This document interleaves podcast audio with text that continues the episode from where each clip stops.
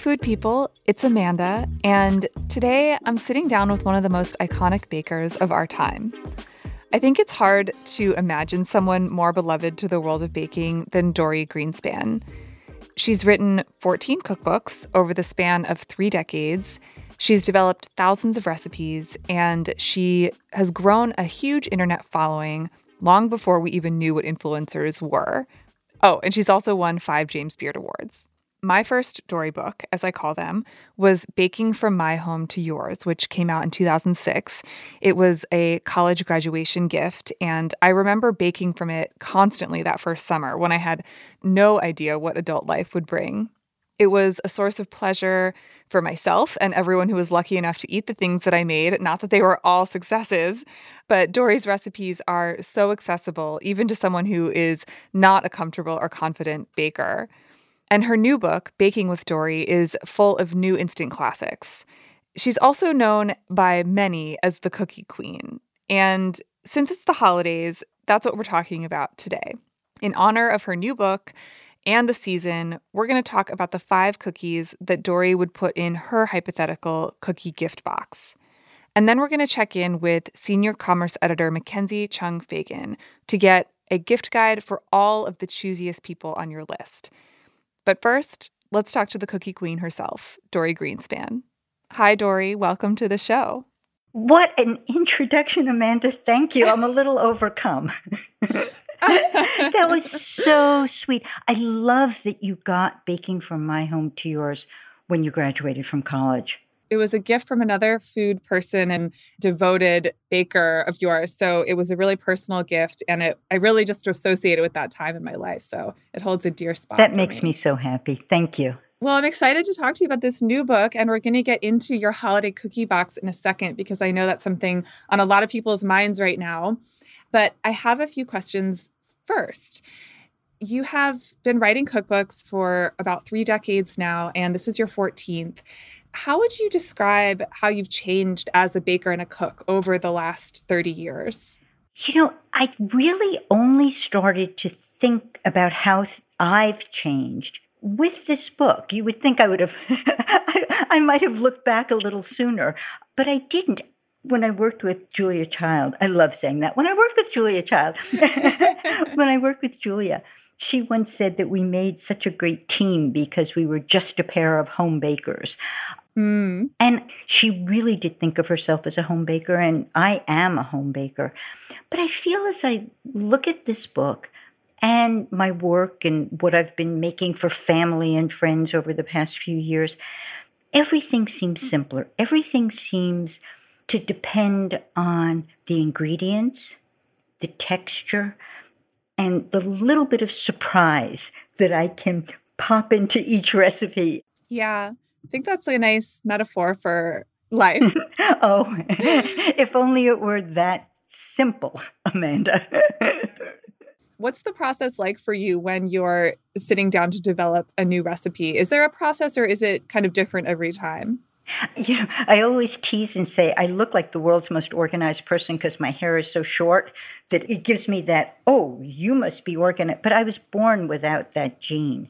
And so I kind of bake and create on a whim. So I'm talking to you from my kitchen, which is also my office and the dining room. I'll be sitting at my desk and I'll be writing, I'll be working at something, and I'll think, oh, I have an idea. And then I'll move to the kitchen and I'll start working. It's often an idea about an ingredient. Sometimes mm. it's something that I've seen that kind of just plays in my mind.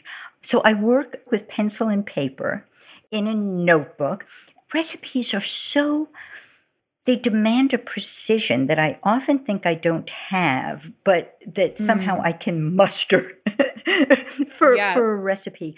People are depending on recipes to work. And I think there's really only one reason to write a recipe, and that's to help people be successful. You know? Yeah. Every recipe that goes out into the world goes out with a little message that says, bake it. You can do it. It's going to be great. You'll love it. Bake it and share it. I mean, there's like this little cheerleading note that goes out with a recipe. You do have a really approachable way of talking about the recipes, and even the way you give people permission to play around or do things a little differently, and even the naming of the recipes. I was wondering, do you come up with all of the names yourself, or does anyone help you with that? Those are mine. I have to I have to stop myself from having every recipe title be an alliteration. I'm, yeah, I just, it's, you know, everyone needs an editor, but I need one who's especially sensitive to alliteration, because I would, I would need everything kind of either rhymey or cute. But no, I love, yeah. Sometimes all you can do for a recipe name is list the ingredients that are important. Or that there's a story behind, like, is it the Park Avenue brownies in this book that you said your husband calls them that? Well, he did name that because they were as thin and chic as people on Park Avenue. I think that was what he said. It's certainly as thin, because I had made them and they were thinner than I had originally thought. They, they just baked thinner. And yeah. I looked at them and I was disappointed. I thought, okay, this is back to the notebook. But then I tasted them and they were so good. And I said to my husband, Michael, we've been married forever. I said to him, mm-hmm. What do you think? And he said, well, they're just right. And that's when he came up with, I said, but they're thin. And he said, so are the women on Park Avenue. A generalization, I know, but... Yeah. So let's talk more about Baking with Dorie. What in your mind makes this book special or different from the last thirteen? It's such a good question, and it's something I didn't think about until it was over. The book started out to be all savory. Oh, wow. Yeah. I had had a cheddar scone in Santa Barbara. I put it on Instagram because, of course, one does, right? And a friend of mine sent me a message and said, you should write a savory baking book. And I got that that tingle, that goosebumpy feeling like, okay, this is a great idea. And that's what I proposed, and that's what my editor and I thought we were working on. But the more I worked on the book, the sweeter it got. And so I had an idea to do a book I had never done before.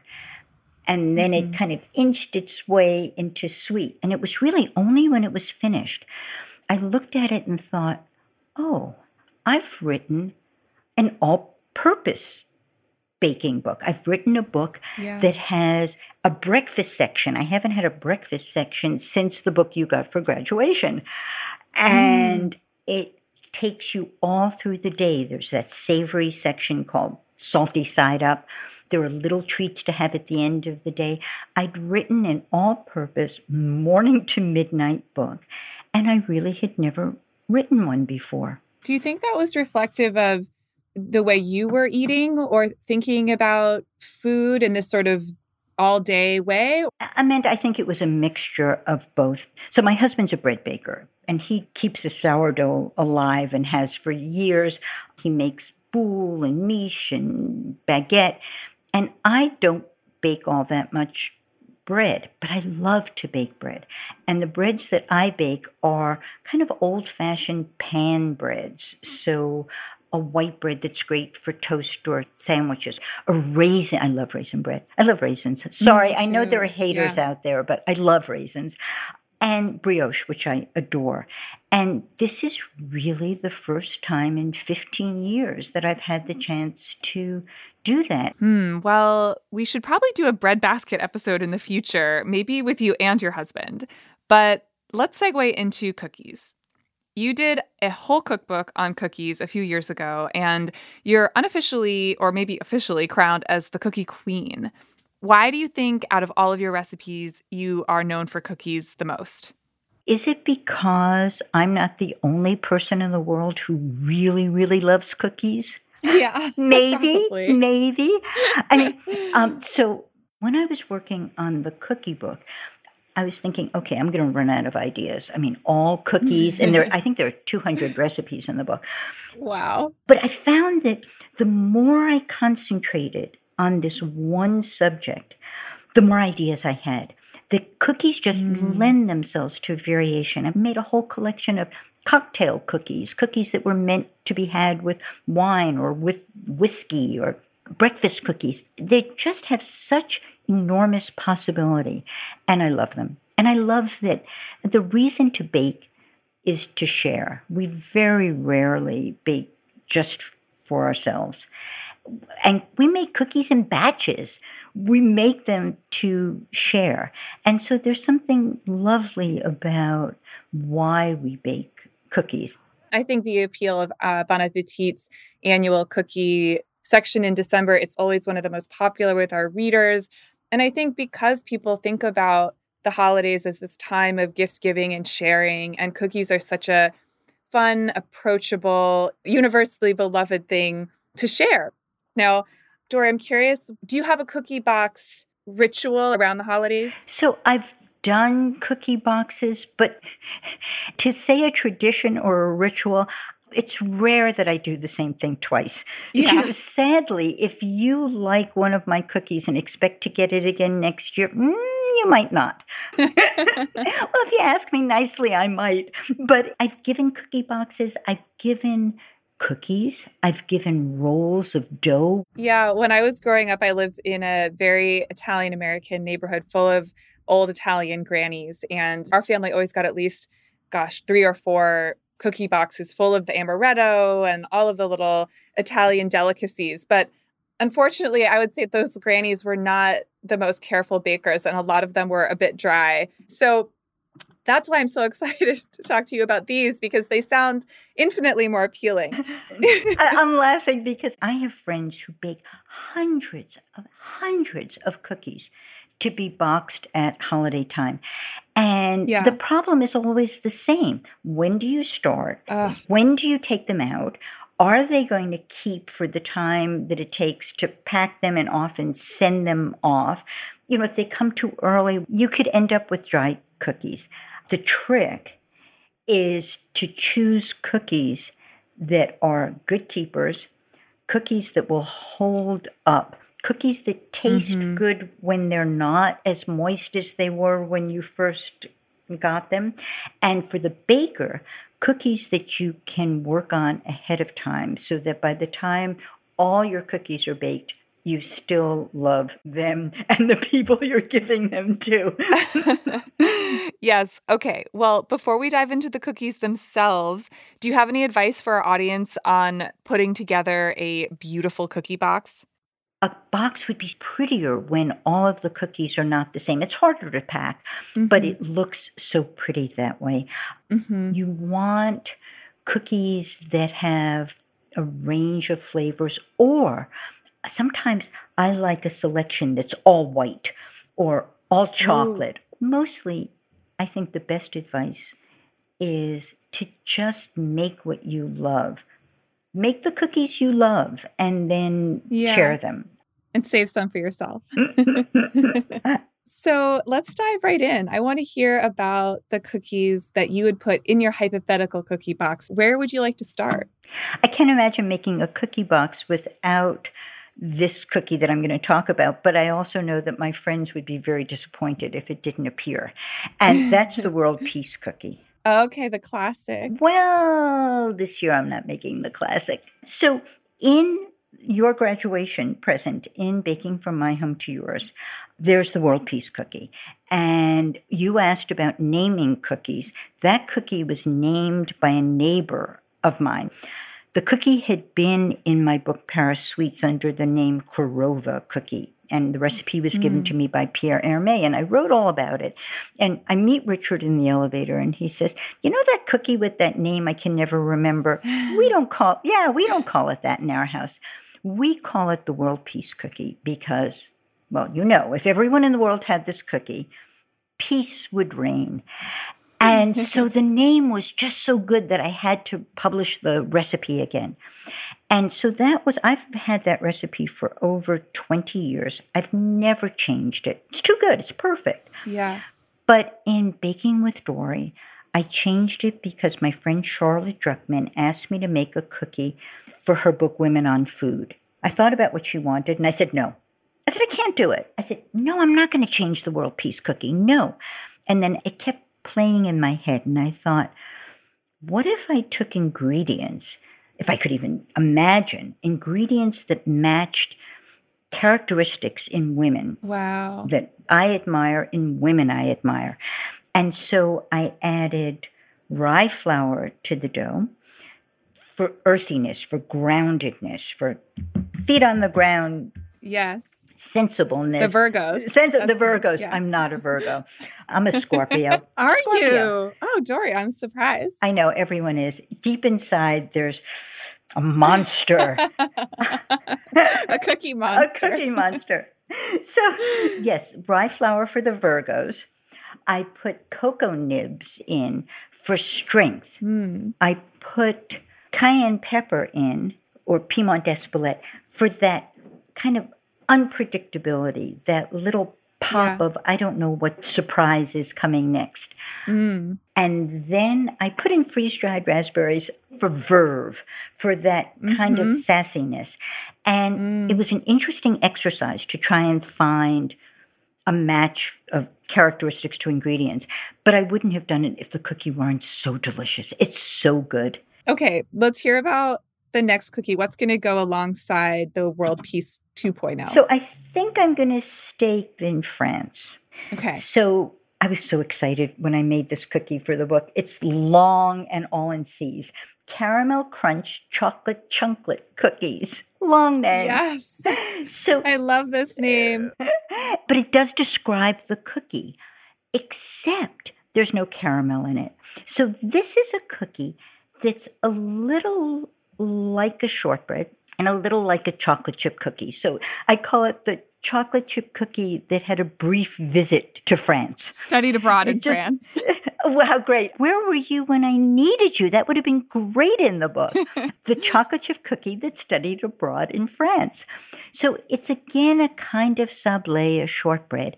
It has pieces of chocolate in it, and it has walnuts. But I bake these in a muffin tin. So when they bake, the bottom and the sides get really caramelly. So mm. the butter gets nutty, the sugar gets more like caramel, even though it's granulated sugar. There's no brown sugar in it. And the cookies look so pretty. So I don't care whether your World Peace Cookies two point oh are round or not, and you shouldn't either. These, no one has to care about them. They're always perfect. The muffin tin makes them perfect. So what types of cookies can you use a muffin tin for, and what kinds are not so good for that? So cookies that have leavening don't often work well. They become concave because they're trying. I took science for poets, so I'm not sure I'm, tell- I'm, not sure I'm getting That's okay, this right. Same. They just kind of like curl up the sides and don't, yeah. yeah. So when I decided to bake cookies in rings and then in muffin tins, I changed a lot of the recipes that I had used before. But this cookie, let me say it again, the Caramel Crunch Chocolate Chunklet Cookies was created specifically to be made in a muffin tin. Yes. Uh, these are on bon appetit dot com right now. Oh, if great. You want to go make them, which you definitely should, to all of our listeners. Okay, if you're feeling a sugar rush, that's great. I am too. We're going to take a quick break here, and when we get back, we're going to add Dorie's final three cookies to the box, and then we'll get into those gift guide recommendations from Mackenzie Chung Fegan. I'm not going to say too much about them, but I will give you three words. Mortadella pool float. Please stick around.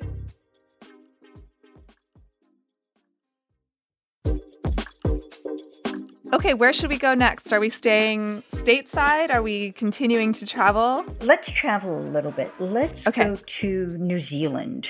Ooh. So Michael and I were in New Zealand, and we drove, I don't know how long we were in the car. We were going to see a lake. The lake was gorgeous, but what I remember most was the reward at the end, which was a flapjack. And I had no idea what a flapjack was. To me, it was a pancake. Yeah, same. It's not a pancake. It's not a pancake. It's a fabulous cookie. And so we were in Missus Woolley's general store, which was the only thing at the end of the road. We went in to get ice cream. Near the ice cream counter, there was a cookie. It looked like an energy bar or a granola mm. bar. It had a lot of oats, and it was called a flapjack. I bought it. I ate it. I didn't get ice cream that day because the cookie fascinated me so. I said, do you think you could give me the recipe for this? And out came the baker. Oh. And she gave me the recipe. She told me, you know, how she made it. And then as soon as we left, the whole rest of the time that we were in New Zealand, all I saw were flapjacks. And did you try them? Did you sample them all over New Zealand? What do you think? Of course I did. You had to for research. That's right. Of course I did. And then when I got home, I started making flapjacks. And I the recipe that's in Baking with Dorie is kind of a compilation of all those flapjacks that I sampled. So the one I had in Glenorchy was actually quite plain. But I added dried fruit. I added ginger. Sometimes I use crystallized ginger, you know, the sliced sugar mm-hmm. top ginger, sometimes mm-hmm. stem ginger, and coconut too. It's a great cookie, and it would be great in any cookie box because it's chewy, but it's still delicious when it gets a little dry. And yeah. so it's a really good keeper. The coconut keeps it moist. The dried fruit keeps it moist. And it's unexpected. Yes. I want your permission to eat this one for breakfast. Permission granted. Thank you. Okay. So, Dorie, we've got the world-famous World Peace two point oh cookies. We've got the Caramel Crunch Chocolate Chunklet, the four C's. And we've got the flapjacks. So we've got room in our box for two more. What is next? So I want a cookie that's not traditional in a cookie box. I want to put a biscotti in there. Please convince me on biscotti, because that's one that I've had too many old Italian granny too dry versions of. Oh, perhaps were yours flavored with anise? They were very anise, yes. Yeah, so you might like these. These are made with cornmeal and cocoa. Mm. So they have chocolate, they have chopped chocolate or chocolate chips, and they have sliced almonds. So it's like crunch on top of crunch on top of crunch with a lot of flavor. And if you wanted to, you could dip them in chocolate. Yeah, I love the dip too. It looks beautiful in the book. I love that they're dark. They're really dark because of the cocoa. And then you see the little lines from the almonds. They're very pretty. Yeah. I see cornmeal in a lot of biscotti recipes. What does the cornmeal add in terms of flavor or texture? Crunch, crunch, crunch. More crunch, extra More crunch. crunch. And you do give good instructions here on how to know when they're done. And I think that's why maybe I've had a lot of overly dry biscotti, because it seems they're meant to be hard, but not completely hard when they're actually done out of the oven. What's the texture you're looking for with these? When I first started making biscotti, I thought, oh, they're just, you could, I could leave them in there forever. It doesn't make any difference. But actually, it does.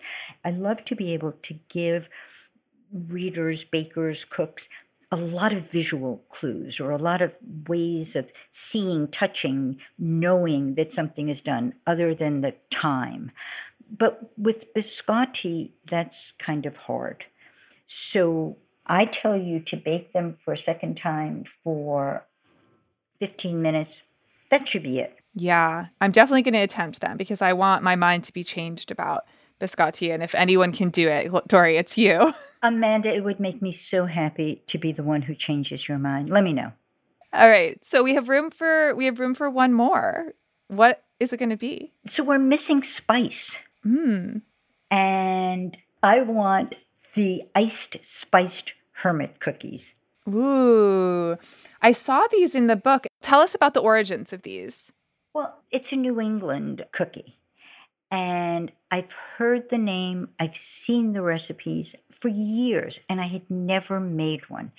And the inspiration to finally make a hermit was my local supermarket.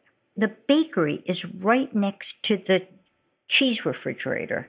And one day I looked at them and thought, this is just my kind of cookie. Yeah.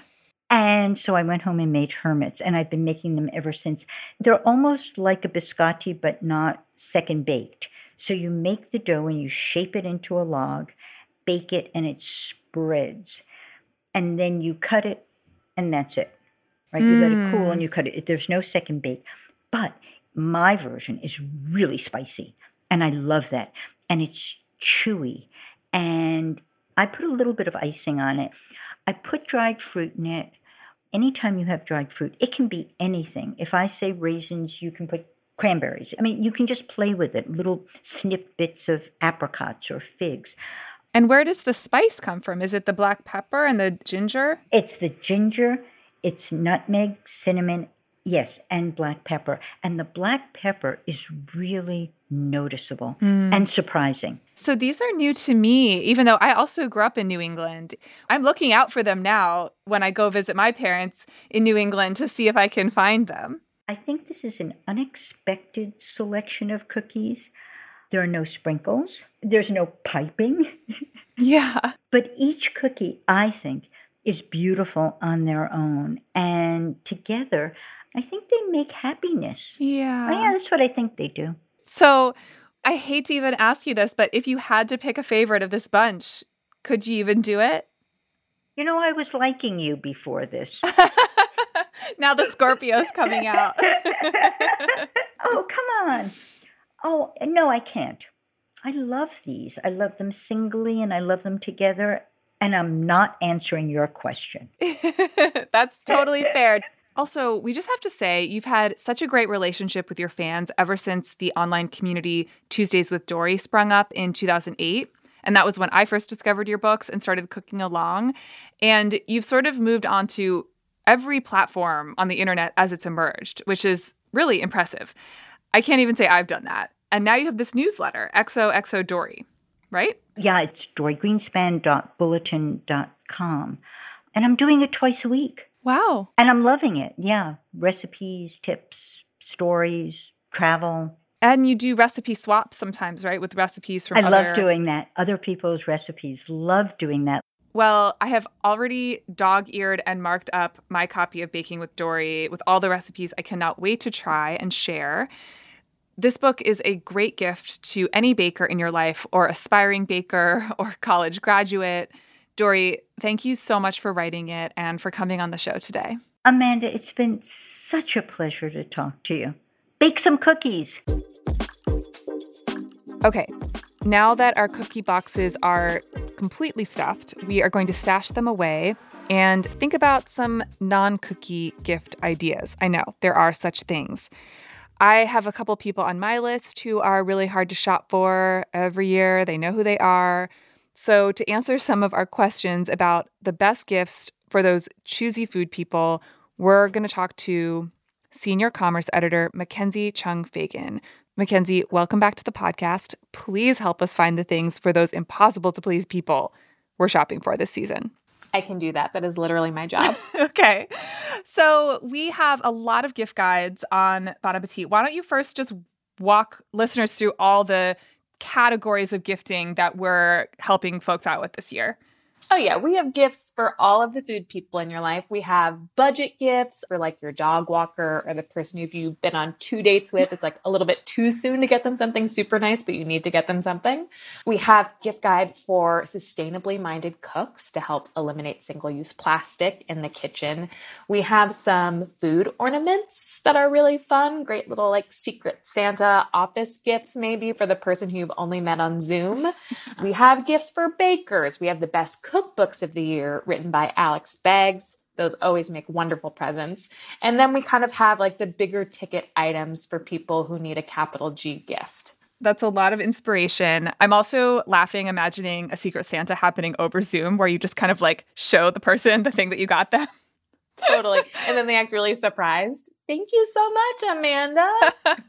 Okay, great. Let's start in a really practical place because I know there's a lot of people who want to get something they know their loved one is going to use again and again, maybe a heirloom piece or just something to complement their kitchen. Yeah. We have a lot of really nice pieces of cookware that are both functional and really beautiful. We have a Dutch oven from Belgian brand Serax that is really stunning. So if you know somebody in your life who doesn't have a Dutch oven, that's a great option. But Um, I would recommend the Heston Nanobond Titanium Sauté Pan for somebody who needs to upgrade their kitchen a little bit. This is not a cheap pan, okay? So it's on sale right now for I think like two hundred forty dollars. And I'm going to recommend this for your grandma who already has a nice set of cookware, but maybe it needs an upgrade. And maybe she watches YouTube and she's like, what's that nice man Chris Morocco up to? Because this is Chris Morocco's absolute favorite pan, which is saying something. Oh, yeah. You know how many pans he tests. So this is a really extremely sturdy, durable stainless steel pan. Yeah, Chris Morocco doesn't dally in toss-away cookware. So if he's using it, it's definitely worth the investment for something you're going to keep forever. Not a bad price. He says the thing is indestructible. Okay, let's go in the entire opposite direction. What is the silliest food gift on our lists this year, in your opinion? I really love this Mortadella pool float that we put on the list. Okay, please explain. Is there meat involved in this pool float? I mean, there can be if you want there to be. Like, you can eat mortadella while floating on your pool on this pool float. Okay, that definitely checks the silly box. Who would you get this pool float for? For myself. I mean, I don't have a pool, but like, I want this so badly. First step, get a pool. Second step, get the mortadella pool float. Right. I don't know. I put this on the gift guide for kids who love to cook.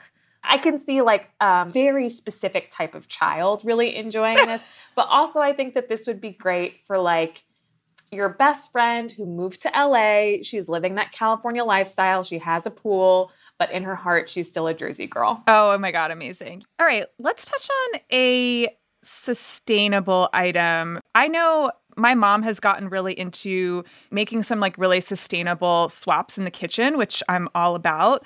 One thing that she still does, which it's good to reuse your plastic bags, but we have like this endless pile of wet Ziplocs sitting on the dish rack at all times. I am aware, yes. Some of those Ziplocs date from the nineties, certainly. Like they're just opaque at this point. So help my mom out. I'm going to recommend beeswax wrap, which is, if you haven't seen this, it's cotton and it's coated in a thin layer of beeswax. So instead of plastic wrap or a Ziploc bag, um, it's really good for wrapping cheese. You just wrap it around your bowl, around the food item that you want to preserve, and the warmth of your hands melts the beeswax just a little bit and makes it sticky. So it'll stick to itself. You can wash it, reuse it multiple times before you have to get rid of it. And then when you do want to get rid of it, eventually it's biodegradable because it's just natural fibers and beeswax. So that's a really easy swap to make. But the one that we're recommending is a specific brand of beeswax wraps from Supra and Dura because they are beautiful. They're from a person who is a printmaker and designer. There's one that has fruit on it. There's one that's more graphic print. Yeah, they are so beautiful. And I remember using one back in the B A office, in the office days. I would wrap my sandwich in them and they really are remarkably sturdy. You don't want to rinse them in boiling hot water either because that will take the beeswax off. But really, they just need a quick little rinse. And these are really affordable, too. They're twenty-four dollars for a three-pack. Great. So they check the budget list and the sustainable list. Correct. Okay. There's some really intriguing food gifts, actual food gifts, not just mortadella, pool float type food gifts. What's your favorite food gift on the list? One that's really giftable is this set of Pura Macha salsa machas. Salsa machas are Mexican condiments. They're oil-based, and there's obviously chilies, but often there's also nuts or seeds. Sometimes there's fruits in them. And this set of three varieties is from Masienda, which is a masa company. And their salsa machas are absolutely delicious. There's a guajillo, cranberry, and hazelnut variety, which is so good and also I think is very seasonal, would be a great addition to a holiday table. But my favorite is the arbol, nori, and sesame blend, which is also a little bit Japanese-inspired and is so good. I put it on everything. Yes, I had these this past year, too, and I was slowly working my way through them because I liked them so much. I didn't want to use them up. If you love Chili Crisp, you will love salsa macha if you haven't had it already. And these varieties are so distinct, and I love how they aren't overly spicy. Like, you really get all of the nuances of the flavors, like the cranberry and the hazelnut, and the textures are just awesome too. Totally. Yeah. There's a real earthiness to a lot of them. And as you said, the the texture and the crunch, it really goes beyond just adding like a spicy flavor component to into a whole textural dimension. Ooh, textural dimension. Love it. Podcast spinoff title. Okay. Let's talk about some countertop appliances because it's been a big year for countertop appliances. We did a whole episode about the air fryer. If you want one, you should get one and you can go online and see our top picks. But what's another trending countertop appliance that is on our list this year? I'm just going to preface this by saying it's expensive, but it's the holidays and it's going to be on sale. So the G E Profile Opal Nugget Ice Maker, I was not aware of the whole good ice trend. I'm not from parts of the country where people are obsessed with the good ice. So I didn't know about the good ice before this started trending on TikTok. Do you know about nugget ice? So I'm a TikTok person and this hadn't crossed my algorithm until we wrote about it. Go watch some nugget ice videos.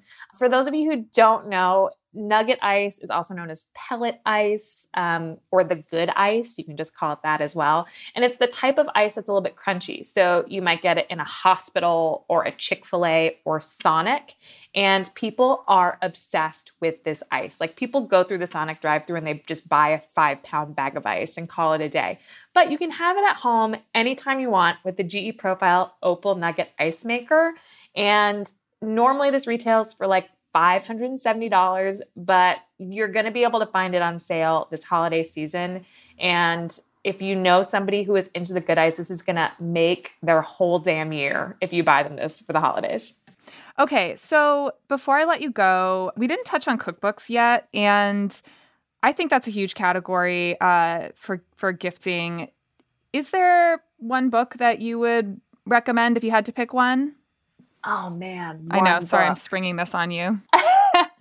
I mean, it's no secret that we are Hetty McKinnon fans, both at this podcast specifically and B A in general. We love you, Hetty. Yes. So maybe Hetty's To Asia With Love would be a great cookbook to give to someone this year. It looks so good. And if you need further proof beyond our endorsement, just look at Hetty's Instagram these days. It's full of recipes from the book. And her recipes are just all so makeable. They're just so unintimidating. And she does a great job of kind of talking you through every step of the way. That's a great one.